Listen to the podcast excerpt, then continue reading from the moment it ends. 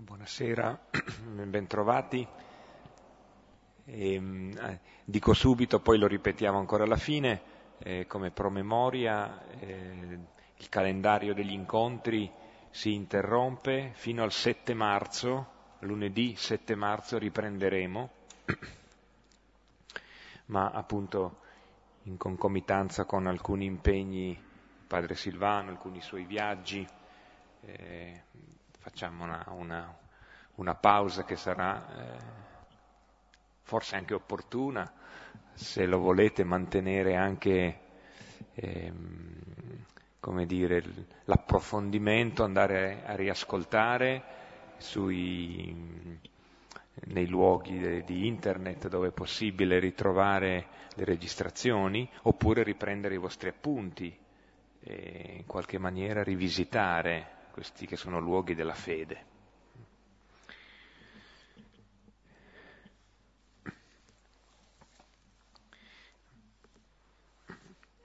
Prepariamo intanto il Salmo 102-103.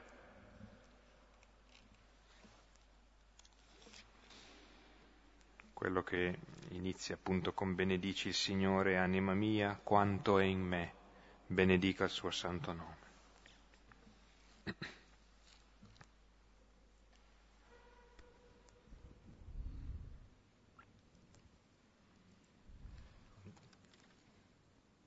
Tra le altre cose la contemplazione di un'opera di Dio che si, ehm,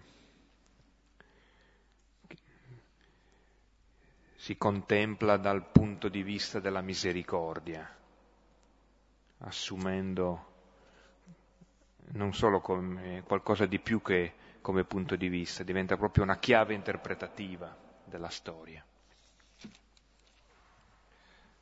Nel nome del Padre, del Figlio e dello Spirito Santo.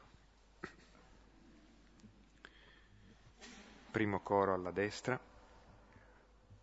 Benedici il Signore, anima mia.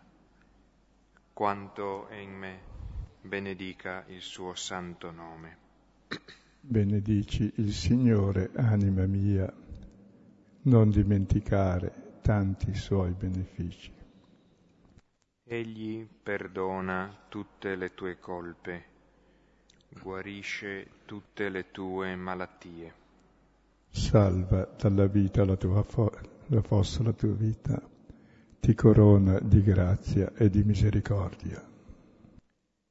Egli sazia di beni i tuoi giorni, e tu rinnovi come aquila la tua giovinezza.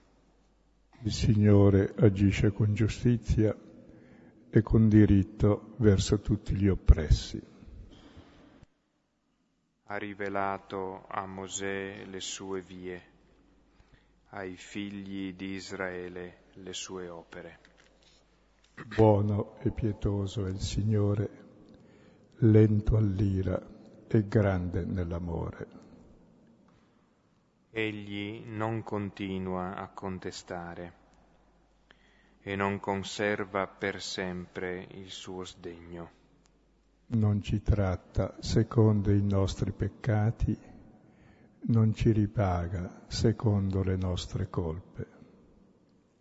Come il cielo è alto sulla terra, così è grande la sua misericordia su quanti lo temono come dista l'Oriente dall'Occidente, così allontana da noi le nostre colpe. Come un padre ha pietà dei suoi figli, così il Signore ha pietà di quanti lo temono.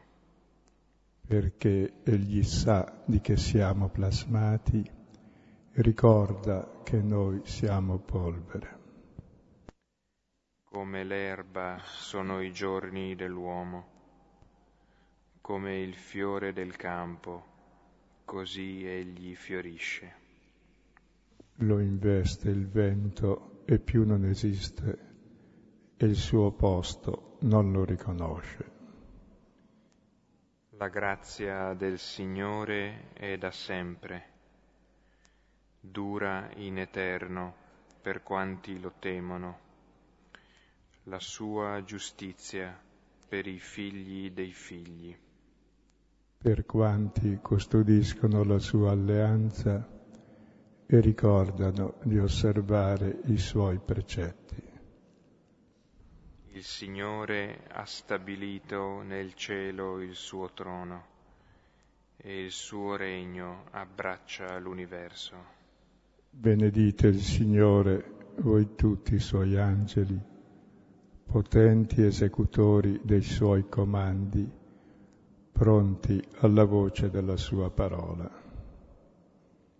Benedite il Signore, voi tutte sue schiere, suoi ministri che fate il suo volere.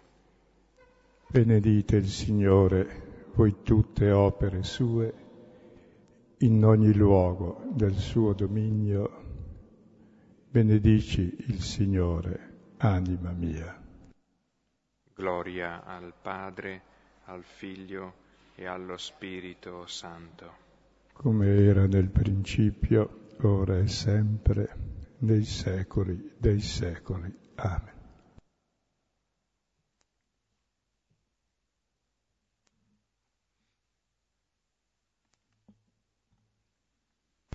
Ecco, questa sera ci fermeremo sull'interpretazione della prima azione che fa la Chiesa nascente attraverso Pietro ed è il segno di ciò che costantemente avviene,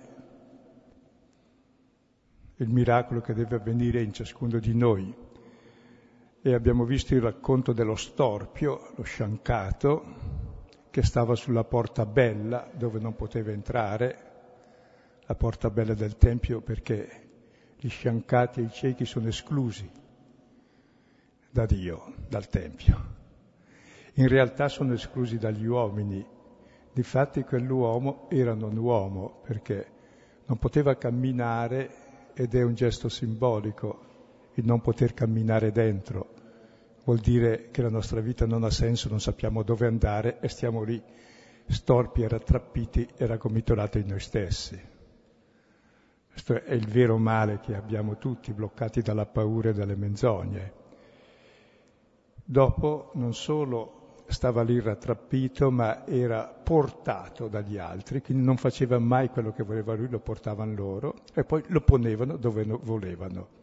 E lì aveva una funzione precisa, chiedere l'elemosina, vivere di dipendenza, come facciamo sostanzialmente anche noi. Siamo lì atrofizzati, ci portano dove vogliono col mercato, ci pongono lì e domandiamo che ci diano quello che ci vogliono dare.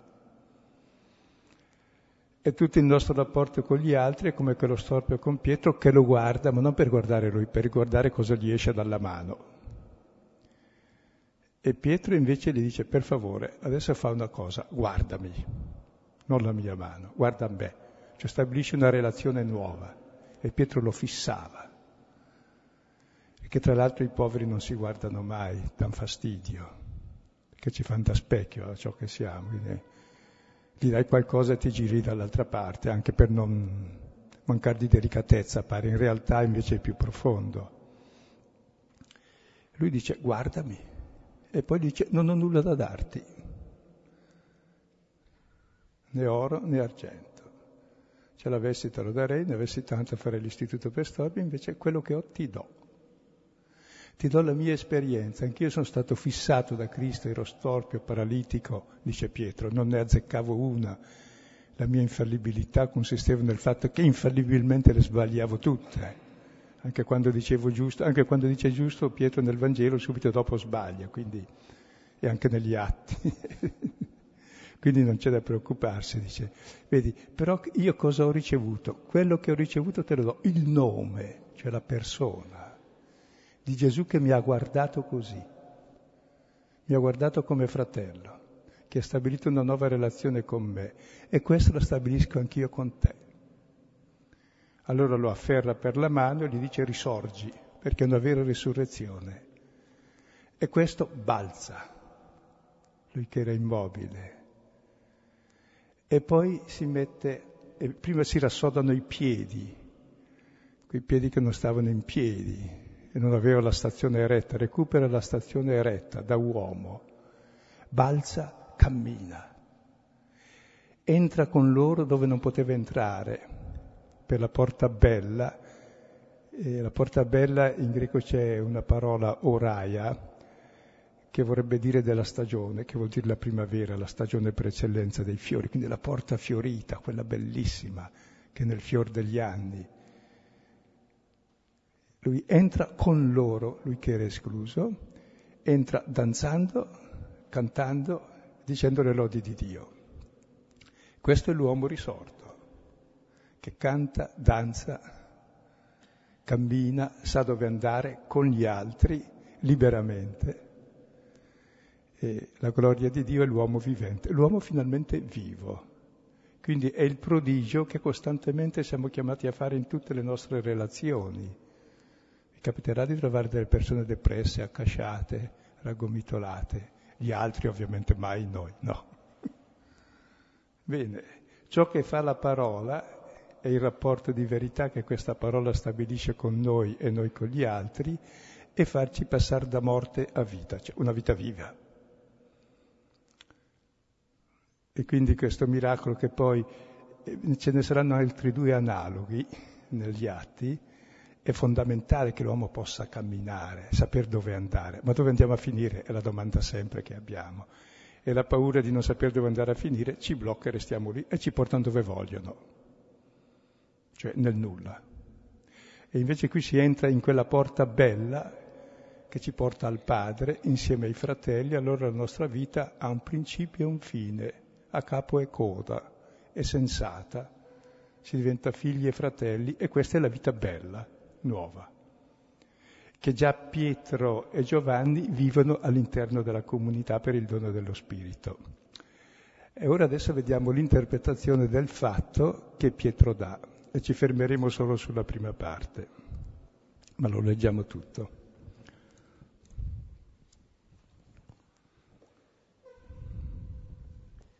Mentre egli tratteneva Pietro e Giovanni, accorse da loro tutto il popolo impaurito nel portico chiamato di Salomone.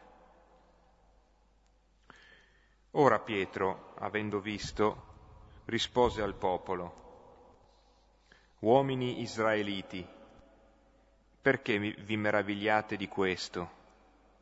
E perché fissate noi come se per potenza o pietà propria lo avessi fatto camminare? Il Dio di Abramo e di Isacco e di Giacobbe, il Dio dei vostri padri, glorificò il suo figlio servo Gesù, che voi avete consegnato e rinnegaste al cospetto di Pilato, che aveva giudicato di liberarlo. Ora voi il santo e il giusto rinnegaste e chiedeste che vi fosse graziato un uomo assassino Ora, colui che conduce al principio della vita uccideste, che Dio destò dai morti, di cui noi siamo testimoni. E per la fede nel suo nome, costui che vedete e conoscete, il suo nome lo consolidò. E la fede, quella che è per mezzo di lui, gli diede questa piena eredità davanti a tutti voi.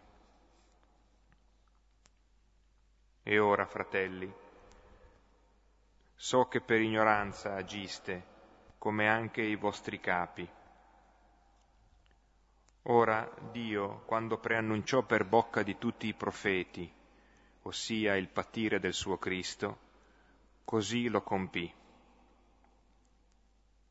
Convertitevi dunque e ritornate, affinché siano perdonati i vostri peccati così che vengano tempi di refrigerio dal volto del Signore e mandi il Cristo destinato a voi, Gesù, che bisogna che il cielo accolga fino a, ai tempi di restaurazione di tutte le cose, di cui da tempo Dio parlò per bocca dei suoi santi profeti. Mosè infatti disse, un profeta susciterà per voi il Signore vostro Dio tra i vostri fratelli.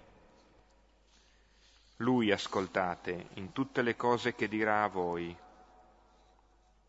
Ora ogni anima che avrà ascoltato quel profeta, che non avrà ascoltato quel profeta, sarà sterminata di tra il popolo.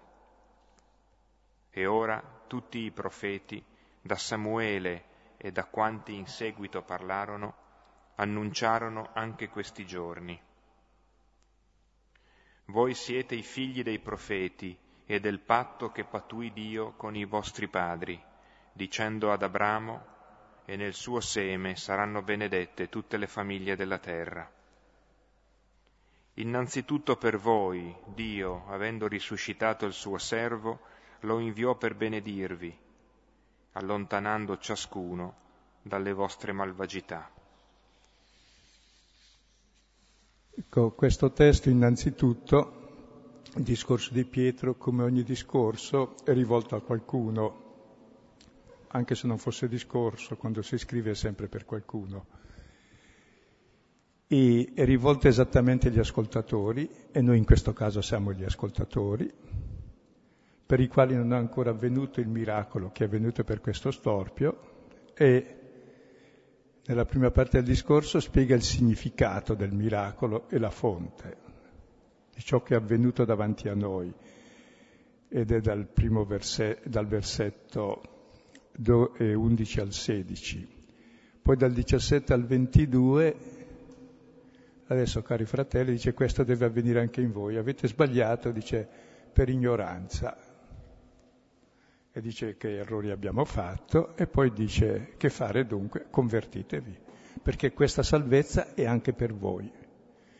E vedremo mh, le parti successive dove vengono trattati dei temi molto profondi di quando verrà il Signore, di cosa avviene ora, e di come sarà, insomma, anche il futuro, ci fermiamo questa sera soltanto sulla prima parte dove si dà il significato di quanto abbiamo visto la volta scorsa. Perché se non si capisce il significato di una cosa, la parola non ha senso. Il racconto non ha senso e se non ha senso, bene, lo so, ma tante cose sappiamo senza senso e che solo ci fanno male. E qui invece vuol proprio farci capire ciò che è accaduto allo storpio e ciò che accade a noi che ascoltiamo. Quindi ci fermeremo al versetto 16 nella spiegazione e ora leggiamo per ordine.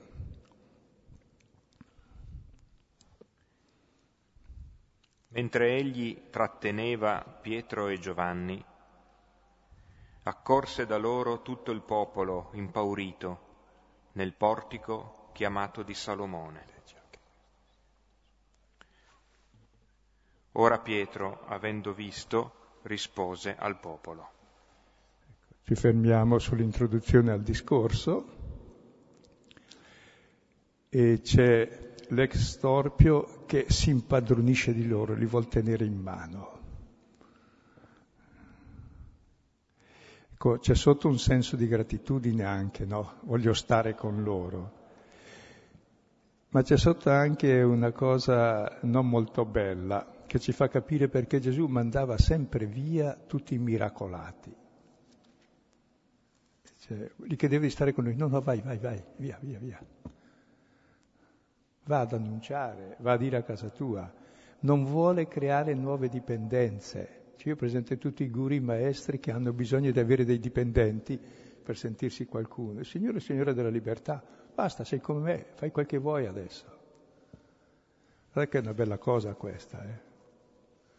danno così fastidio anche le persone che liberi di una schiavitù e diventano dipendenti da te. Dico, allora tanto vale che stavi come stavi prima, almeno lasciavi in pace me. Cioè, capite? Ma uno si sente importante se ha molte persone sotto di sé, così lui è qualcuno perché si dà un po' di equilibrio per star sopra, ma è ridicolo. E quindi è molto bello questa L'unica cosa che dobbiamo fare è avere la gratitudine, che vuol dire dire grazie. Sei stato amato? Bene, adesso ama come sei stato amato. Quindi sei libero finalmente. il pericolo invece è di appiccicarsi ai vari luoghi santi, alle persone, alle... o creare dipendenza anche noi con gli altri ai quali facciamo del bene, che vuol dire in fondo farne degli schiavi. E guardate che, sì. Ma stata una battuta che, che anche guardando a, a tutta la, la, parabola della vita di Gesù, che nei discorsi da Dio, eh, annunciando l'arrivo dello Spirito, dice ai discepoli è bene per voi che io me ne vada. E allora questa persona commentava dicendo che Gesù è l'unico che nel mondo avendo dei discepoli, ha detto a loro è bene per voi che io me ne vada, e, come dire, perché c'è, c'è, veramente una continuità che è in mano vostra, ma veramente in mano vostra. È... Questa è la vera battuta dello Spirito, appunto, che andandosene ci lascia lo Spirito e siamo come Lui, se invece resta è ingombrante Lui e noi siamo schiavi. E lo Spirito nasce nella distanza proprio. E poi Pietro, avendo visto, rispose. Rispose a chi? Perché ciò che tu vedi esige una risposta e la risposta è l'interpretazione.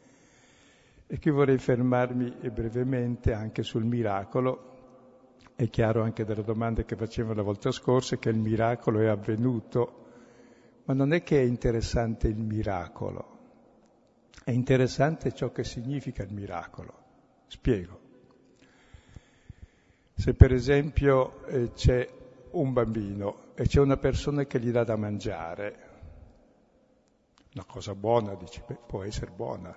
Supponete che il padrone però che vuol fargli uno schiavo per farlo ingrassare bene, diventare robusto e mandarlo poi come i galli da combattimento eh, al circo per combattere per lui e guadagnarci. La sua azione buona non è buona. Non so se mi spiego. Non è secondaria l'interpretazione del fatto, cosa ci sta a monte, perché avviene questo, per quale, per quale causa e per quale fine. Così se vuoi fare beneficenza eh, all'ospedale per figurare nella quadreria della, della Cagranda, va bene, il fine della tua vita sarà figurare nella quadreria. Mm, l'altro è solo strumento alla tua quadreria, ma non è una persona se gli dai da mangiare perché è tuo figlio, non perché poi mantenga te, ma perché è figlio tuo e ha bisogno di essere mantenuto da te, è un'altra cosa. È uno che si sente amato gratuitamente e saprà a sua volta amare gratuitamente. Come vedete allora l'interpretazione del fatto fa sì che il fatto abbia molti significati e il significato poi è la verità del fatto. E noi poi viviamo l'interpretazione del fatto. E tante volte abbiamo anche interpretazioni sbagliate, lo sanno bene gli psicologi, che bisogna dare delle interpretazioni un po' più giuste, oppure ricorreggere la, la lettura, oppure cercare di variarle. E insisto molto sull'interpretazione perché guardate che avviene solo ciò che noi interpretiamo come noi lo interpretiamo. Per esempio, i giornali, quando si radunano, i redattori non mi intendo bene come si chiamano, ma si radunano per vedere come interpretare i fatti, ma il motivo è ben preciso, perché accada domani quella cosa, perché l'interpretazione condiziona il futuro e l'azione. E voi guardate diversi giornali che interpretazioni diverse dello stesso fatto. E l'interpretazione è appunto fondamentale, gli dà il vero senso storico, diventa una storia. E allora questa diventa una storia che continua e ha un domani, cioè ha un domani in noi secondo il senso che diamo. Se Gesù qui ha fatto un gioco di prestigio, anche noi vogliamo fare giochi di prestigio, allora eh, siamo su una linea. Se Gesù qui invece ha voluto liberare una persona perché sia libera e sappia guardare gli altri come è stata guardata anche lei e concedere libertà, è un'altra storia. Su questo aspetto ehm, direi ci sono forse due cose che si possono notare. Una in ambito ebraico, ehm, che a noi forse può, può fare un po' di problema, ma se si prende ad esempio il Talmud, è veramente l'antologia delle interpretazioni, per cui voi prendete un qualsiasi passo dove si discute, eh, e si discute di tutto, eh, e quindi si prende un versetto della scrittura, ad esempio, e su quel versetto eh, viene data eh, la, l'antologia e anche il conflitto delle interpretazioni. Quindi si dice Rabbi Yohanan dice così, eh, Rabbi Simon dice così, eccetera, eccetera, Rabbi Yehuda dice così. Eccetera. Allora, quelle interpretazioni fanno parte del testo e hanno in qualche modo la stessa autorevolezza. A noi fa problema, noi diciamo un conto la scrittura, un conto tutto il resto, ed è anche giusto. Ma effettivamente è importante no? che tutto quello che è stato fatto dagli uomini per capire quel, quel versetto entra a far parte della storia, della, della vita di quel versetto e quindi anche della nostra. È molto importante quel che dici, per, per, esempio dovrebbero essere così anche i risultati delle conferenze episcopali, non che ci sia una dichiarazione monolitica con le contraddizioni non risolte, ma che ci siano le varie espressioni libere di quel che vuol dire, allora la verità viene fuori dalle varie cose, mentre la confusione avviene dall'avere una verità unica, no? dove dici la cosa il suo contrario, questa è confusione, mentre invece diverse opinioni e confronti danno intelligenza. E per portare un modello, la Bibbia comincia con due racconti della creazione. capitolo primo in un modo, Capitolo secondo in altro modo, ma scusa, l'ha fatto così o cos'ha? Né così né cos'ha. Due è il principio di molti, cioè la puoi interpretare in infiniti modi, la realtà. E lì ti dà due modi canonici molto diversi, no? di due tradizioni diverse, per dire guarda che quel che capisci è sempre un segno della realtà e non è mai la realtà. La realtà è inesauribile, sei nel mistero. E questo allora ti dà la libertà e lo spazio per respirare, per creare, per vivere, per dialogare, per capire. Se no c'è semplicemente eh, come il Corano, c'è scritto così, basta, quello è il verbo di Dio che l'ha dettato direttamente, non va interpretato, va solo eseguito. Sai, eseguire le parole è tremendo. Non sono da eseguire le parole, sono da capire. E per capire devi confrontare e interpretare e per capire devi capire il contrario, perché una cosa la capisci da quello che non è quella cosa, se no è tutta un'unica cosa. Cioè saper distinguere il principio dell'intelligenza e anche mettere in dubbio le cose per vedere se resistono alla verità. Quindi vorrei spezzare una lancia su questo perché la tendenza quello del mercato è evidente e punta sull'omologazione per renderci tutti clienti, ma se uno è preoccupato della verità e dei valori deve puntare sulle differenze, sul dialogo e, e anche tutti i margini di incomprensione che ci sono nella realtà perché è lì che c'è la verità, proprio in ciò che non capisco. Mica sarà quel che ho capito io, la verità sarei proprio scemo. Non so se mi spiego. Se, se vi capita poi eh, a casa vostra potete prendere il Salmo 61 al versetto 12. E il Salmo 61 termina con una, mh, un'espressione che quando si dice nella preghiera forse ci si bada poco, ma in realtà è a questo proposito abbastanza interessante perché dice così, una parola ha detto Dio, due ne ho udite. Allora, Va bene, poi qui ci sono mille interpretazioni naturalmente di questo passaggio, ma ehm, questo significa che eh, ascoltando con tutte e due gli orecchi, come dicono i maestri, allora ascolto cose diverse, vivo cose diverse e devo, com- come dire, rapportarle a quell'unica parola. Ma sta di fatto che una parola ha detto Dio, io ne ho udite due. E quindi è importante ed è necessario doversi orientare.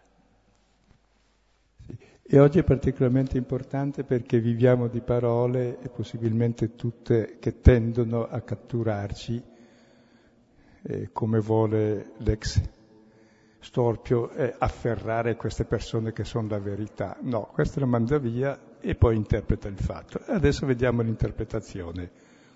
Prima in, te, in termini negativi, che è interessante perché la prima interpretazione è ciò che la cosa non è.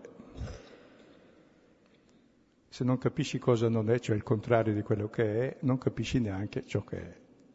Scusate, non... Leggo dall'inizio del versetto 12. Ora Pietro, avendo visto, rispose al popolo, Uomini israeliti, perché vi meravigliate di questo e perché fissate noi come se per potenza o pietà propria lo avessi fatto camminare? Ecco, questa è la prima cosa da non capire, che cosa non è. Ecco, eh, se non distingui la noce del sasso, ecco, non hai discernimento. La gente ci meraviglia di cosa è accaduto, come viene fuori anche il capitolo 14, versetto 8 e seguenti, quando Paolo e Barnaba fanno un miracolo analogo, e allora dicono, ah ma qui sono apparsi gli dei in forma umana, c'è Zeus che è Barnaba che era grande, solenne, Paolo piccolo, ma lo qua c'era Mercurio che parlava, interpretava, gli dei sono scesi tra noi, allora vanno con, eh, con tori da immolare, con ghirlande di fiori, per... e dice no, no, per favore. ecco, può sembrare una cosa buffa, ma noi facciamo così, eh. perché forse la nostra, la nostra, attitudine è quella del eh, paralitico guarito, cioè di trattenere eh, in qualche modo di mm, garantirci quello che in realtà ci è stato dato come dono e quindi metterci un po' le mani o comunque provare a impadronirsene in qualche modo, poi i modi sono diversi.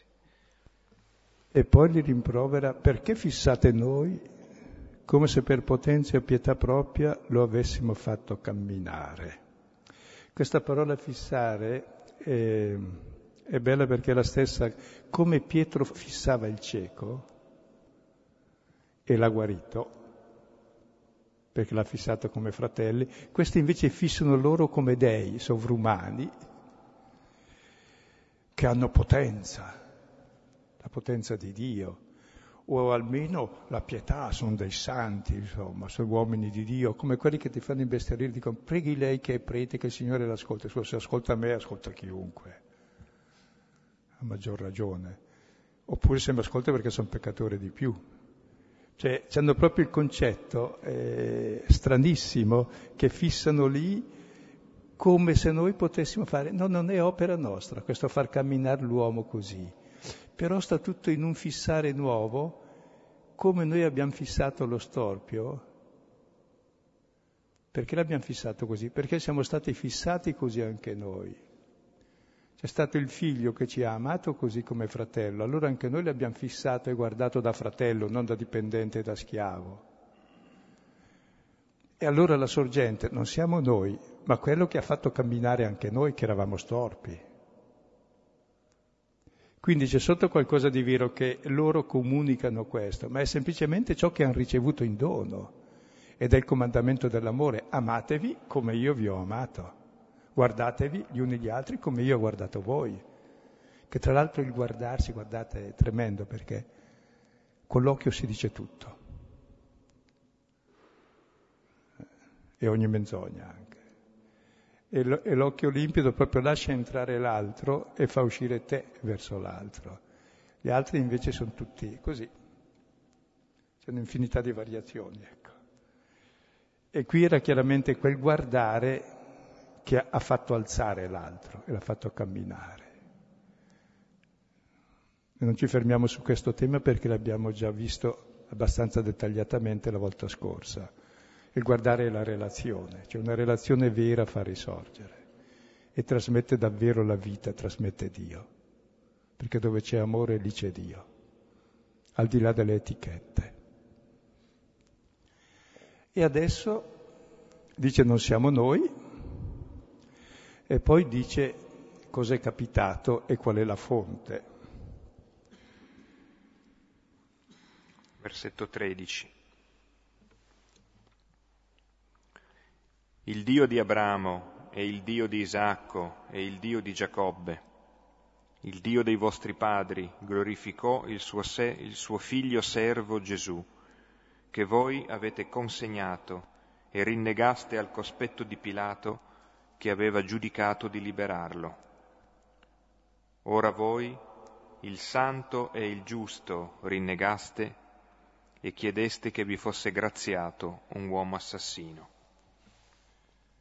Ecco, la fonte è il Dio di Isacco, di Abramo, di Isacco e di Giacobbe, il Dio dei vostri padri, cioè il vostro Dio. Cosa ha fatto Dio?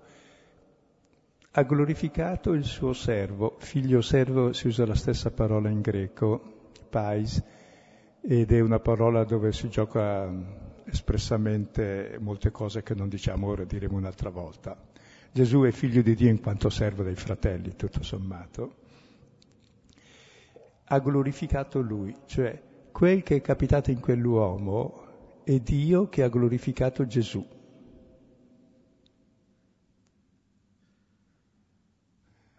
Quel Gesù che voi avete consegnato alla morte e rinnegato davanti a Pilato che voleva liberarlo. Cioè proprio quel Gesù che avete ucciso e il centro di tutto è la croce, appunto, ha glorificato suo figlio facendo camminare questo, perché noi abbiamo cominciato a camminare quando abbiamo scoperto come Dio ci guarda nel figlio, come ci guarda nel figlio. Il figlio ha dato la vita per noi, suoi fratelli, che lo uccidevamo. E ci ha rivelato il Padre che è amore senza limiti.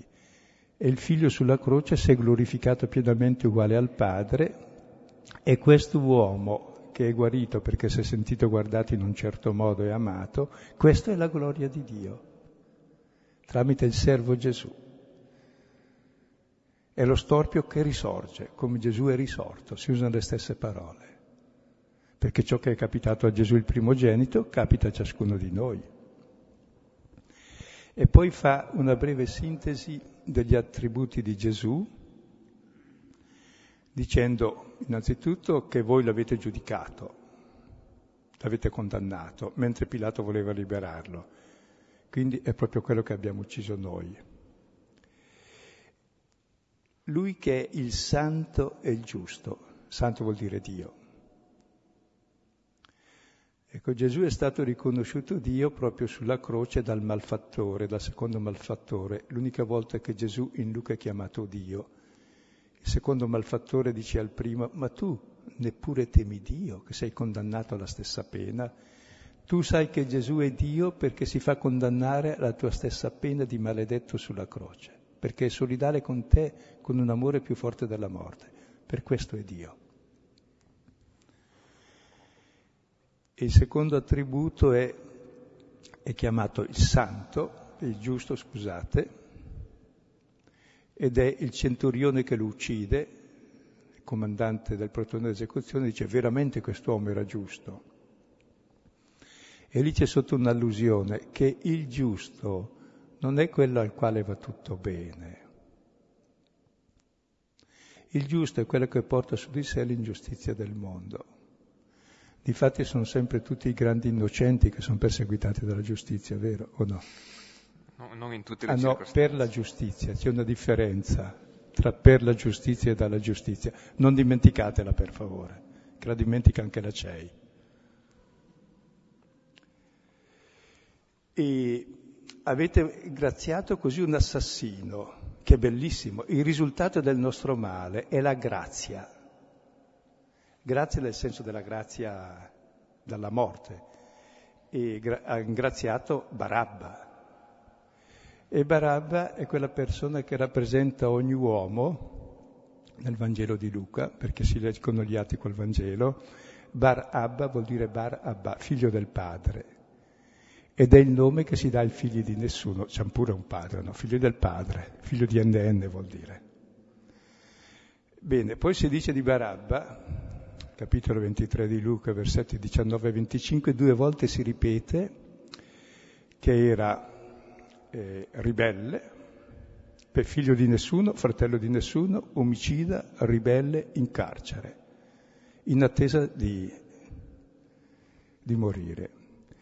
e rappresenta la condizione umana che siamo figli di nessuno, veniamo dal niente, andiamo verso il niente, siamo fratelli di nessuno, campi chi può, ognuno pensa a sé, abbiamo già ammazzato anche gli altri, in quanto che gli altri non sono gli altri con i quali vivere in comunione, ma gli altri che sono i contendenti o i nemici o quelli che mi devono dare qualcosa a me, non invece i fratelli da amare.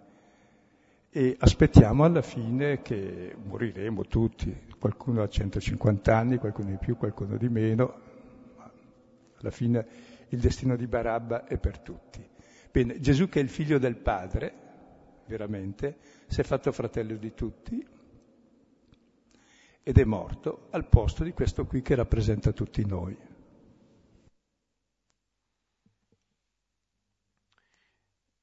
Bisogna tenere presente sempre questa, eh, questo momento della, storicamente vicino ai fatti, no? perciò eh, abbiamo già visto nel primo discorso che quando Pietro eh, parla della, della morte di Gesù e della della croce si sentono trafiggere il cuore, no? e allora viene la domanda che cosa dobbiamo fare, e abbiamo visto quali sono le risposte. E qui di nuovo ehm, c'è, un, ehm, c'è, un, voi a cui viene messo di fronte la, in certo modo la responsabilità della croce, ma non è, eh, non è un'accusa per schiacciare, non è un'accusa per avere l'ultima definitiva parola eh, che piega e umilia gli altri, ma semplicemente, o più profondamente meglio, eh, è un aiuto decisivo a prendere coscienza che quella croce era proprio per quel voi, proprio per voi, quindi per noi. Ora continuiamo ancora. Versetto 15. Ora, colui che conduce al principio della vita, uccideste, che Dio destò dai morti, di cui noi siamo testimoni. Ecco, faremo velocemente se non finiamo più, ma adesso si dice chi è Gesù colui che ci conduce al principio della vita. E colui che conduce al principio in greco è un'unica parola. Cioè cosa ha fatto Gesù? Gesù ha vissuto da figlio e da fratello e facendo così ci ha ricondotti al Padre, che è il principio della vita, in modo che anche noi possiamo essere figli e fratelli. E la vita è essere figli e fratelli, perché se non accetti di essere figlio e di essere fratello, sei morto, non esisti e uccidi gli altri. E allora è bello, quello che è il principio della vita uccideste, ma Dio lo destò dai morti. Perché? Perché mentre noi gli abbiamo tolto la vita, lui ha dato la vita per noi che l'abbiamo ucciso, lo spiegherà anche dopo, per ignoranza. Ma lui sapendolo ha dato la vita per noi e proprio facendo così ci ha portati al principio della vita. Il principio della vita è l'amore senza condizioni perché un amore che ha delle ipoteche e delle condizioni si chiama egoismo ed è la fine della vita. Allora è bellissima questa definizione di Gesù come principio della vita, e colui che conduce al principio, alla sorgente. E ci conduce tutti lì attraverso la croce, proprio perché l'abbiamo ucciso. Perché lì mostra l'amore incondizionato. E per questo è risorto. E noi siamo testimoni Testimoni di chi? Del fatto che è morto per noi, perché anche noi l'abbiamo tradito, rinnegato e abbandonato, come tutti gli altri, e lui ha dato la vita per noi e l'abbiamo capito. Ed è per questo che adesso testimoniamo questo amore anche verso gli altri. È l'unica possibilità di vita per tutti. Ed è il senso della Chiesa come fraternità aperta a tutti.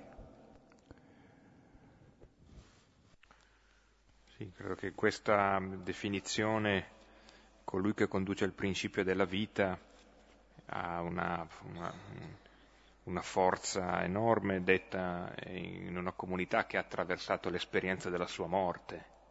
Quindi c'è dietro tutta la fede della comunità che è una fede, non dimentichiamolo ancora, così è diciamo pure i suoi inizi, cioè si sta aprendo e sta verificando i frutti di, di che cosa vuol dire eh, abbracciare Gesù con la sua vita, il mistero pasquale, la morte, la risurrezione.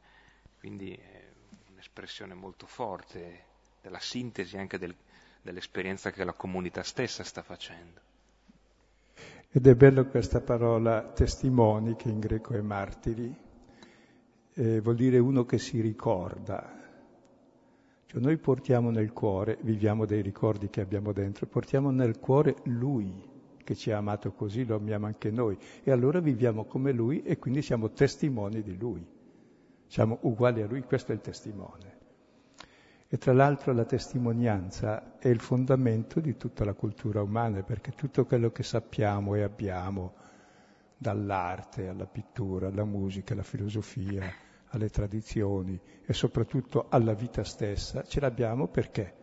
Perché qualcuno ce l'ha trasmessa, ce l'ha testimoniata. Non è che noi ci inventiamo di sana pianta tutto ogni volta viviamo di testimonianza. Se la testimonianza è falsa è, è il serpente, è la morte. La testimonianza vera è la vita. Ed è bello che uno alla fine è chiamato a testimoniare, cioè che la sua vita sia trasparenza de, de, di ciò che è. E alla fine poi siamo tutti figli di Dio se siamo trasparenti. E adesso vediamo il finale. e per la fede nel suo nome, costui che vedete e conoscete, il suo nome lo consolidò.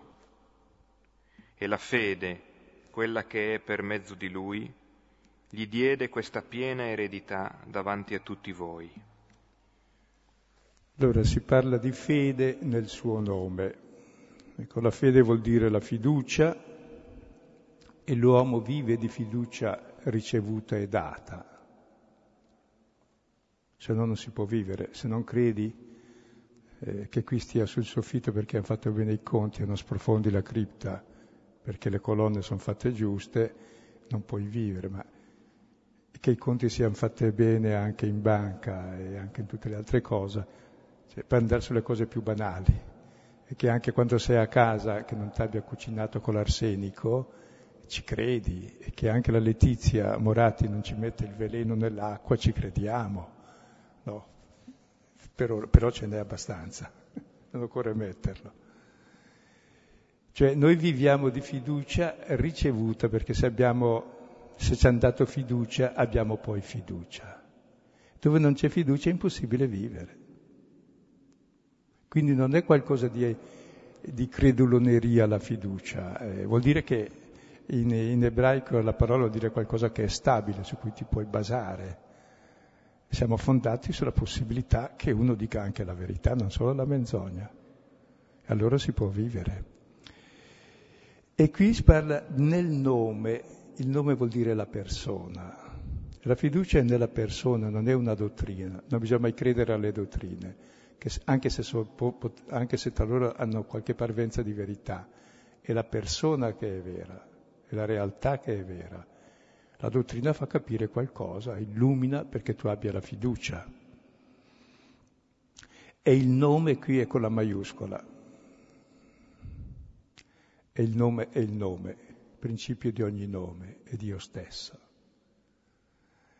che è il principio della vita, che è il padre di tutti, che ama tutti e il figlio ce l'ha rivelato. Ed è la fede nel suo nome è il suo nome che lo consolidò, questo qui che non stava in piedi. La parola consolidare ha a che fare con la fede proprio, che dà fondamento. E gli diede questa totale guarigione, non so come traduce la Bibbia, in greco c'è una parola strana,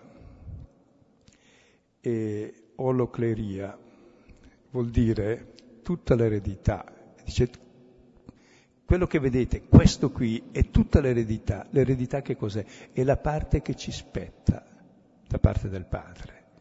L'eredità che spetta a ogni uomo è essere uomo libero, che sta in piedi, che sa danzare, cantare, entrare nel Tempio con gli altri, lodare Dio, che finalmente non è schiavo, che finalmente sta davanti agli altri e sa guardare in modo diverso e sa amare come è amato. Questa è la piena eredità che ci spetta. E questo miracolo è segno di questa eredità che spetta a ogni uomo per essere uomo, a immagine di Dio. Davanti a tutti voi. Quindi anche noi, vedendo il racconto, ci ripresenta la stessa scena, vediamo tutta l'eredità che Dio vuol dare a ciascuno di noi. E difatti poi cambierà registro e allora parlerà a voi fratelli come la mettiamo. Ecco, ma per ora ci fermiamo qui e chiudendo un pochino l'interpretazione di quanto visto la volta scorsa, che questa è tutta l'eredità che Dio ci vuol dare, quel passaggio dalla morte alla vita che è avvenuto in quell'uomo.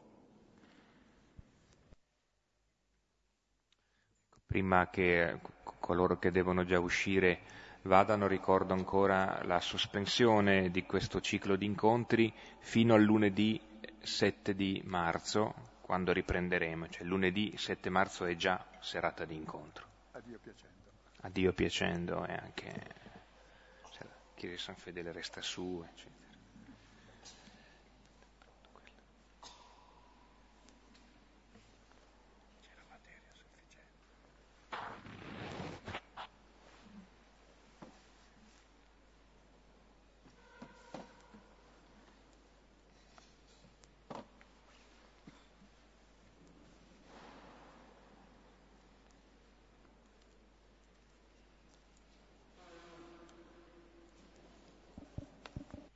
Circa l'interpretazione voglio dire una cosa. Scegliete sempre la più bella, perché è la più vera. E dopo ce n'è sempre un'altra ancora più bella.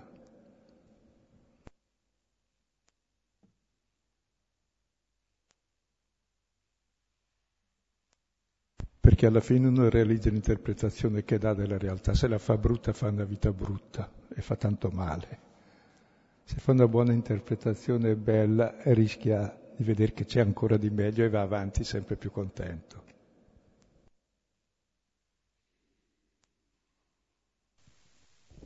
Allora ti dico una cosa da dire piccolissima che mi veniva in mente ed è che per fortuna che la testimonianza non scade, cioè che eh, sia sempre comunque accesso a, a, chiunque abbia testimoniato e non è come il latte che se non arrivi entro un certo tempo è finito, sono tutti comunque vicini e chiaramente non è un buon motivo per eh, dormire, però è anche una consolazione perché sono tutte vive nello stesso momento e si annulla l'idea di tempo e questo è una bellissima consolazione.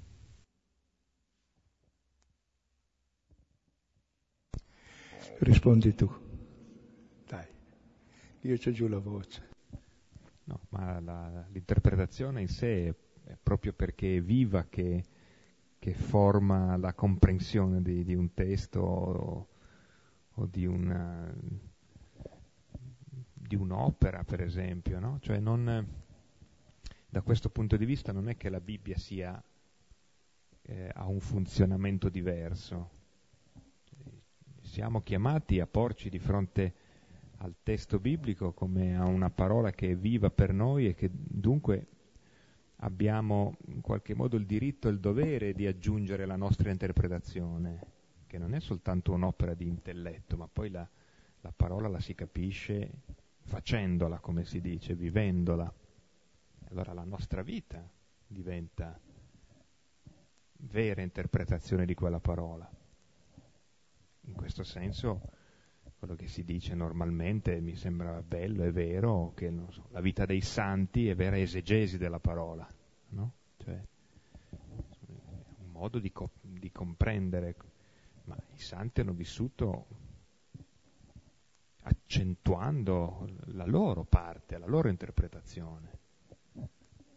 Un santo della carità non è un santo dello studio, sono santi entrambi hanno vissuto e interpretato in qualche modo diversamente, nel limite della loro vita.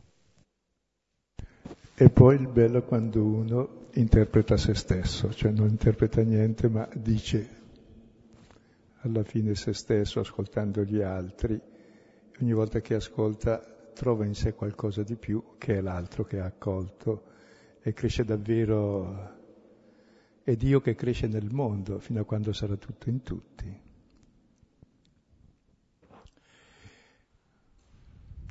Ecco, stai attento che quando parli tu non, non sento, eh?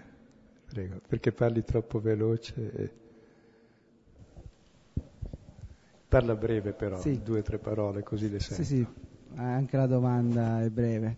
Allora, io eh, avevo letto una volta, mm, non so chi l'ha detto, che la, la, un libro, la parola, può essere confutata, ma la vita di una persona non può essere confutata. Però, visto che in questo caso parliamo di parola fatta carne, fatta vita, eh, e noi, ragioni, eh, noi ragioniamo, eh, discu- discutiamo, interpretiamo la vita di Gesù, eh, mi chiedo se, eh, se sono confuso. non so che... Cioè, su, su, sulla parola, sui libri possiamo dire e contraddire, ma possiamo farlo anche sulla vita di una persona? In questo caso parliamo del Signore. Mm. Va bene, su questa parola complicata, vita complicata, magari ci penseremo su un mese.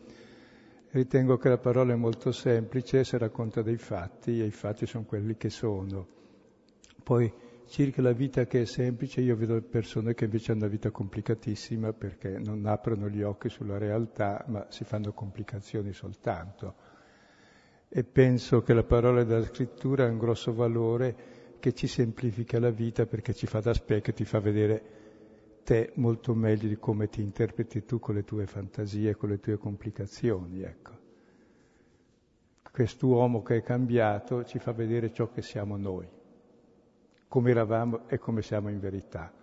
Ed è la menzogna che ci complica, perché la verità per sé è semplice. Io direi per questo, già che l'ora è tarda, dai, chiudiamo un po' prima stasera, così abbiamo tempo per, per riflettere. Ecco, e consiglierei, come diceva Guido, potete rivedere gli appunti o riascoltare, li trovate tutti grazie al lavoro del Massimo la sera stessa in tempo reale, le letture degli atti su internet e potete rivederle perché queste cose eh, più le si guarda, più si capisce che hanno un'altra dimensione e più ti arricchiscono.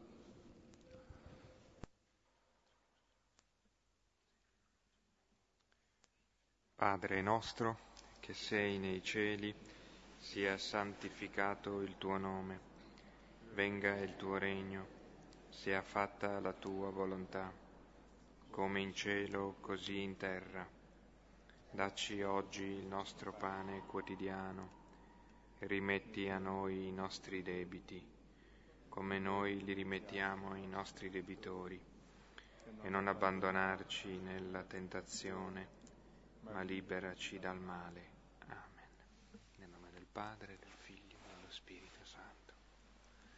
Buonanotte, buon tempo di riflessione.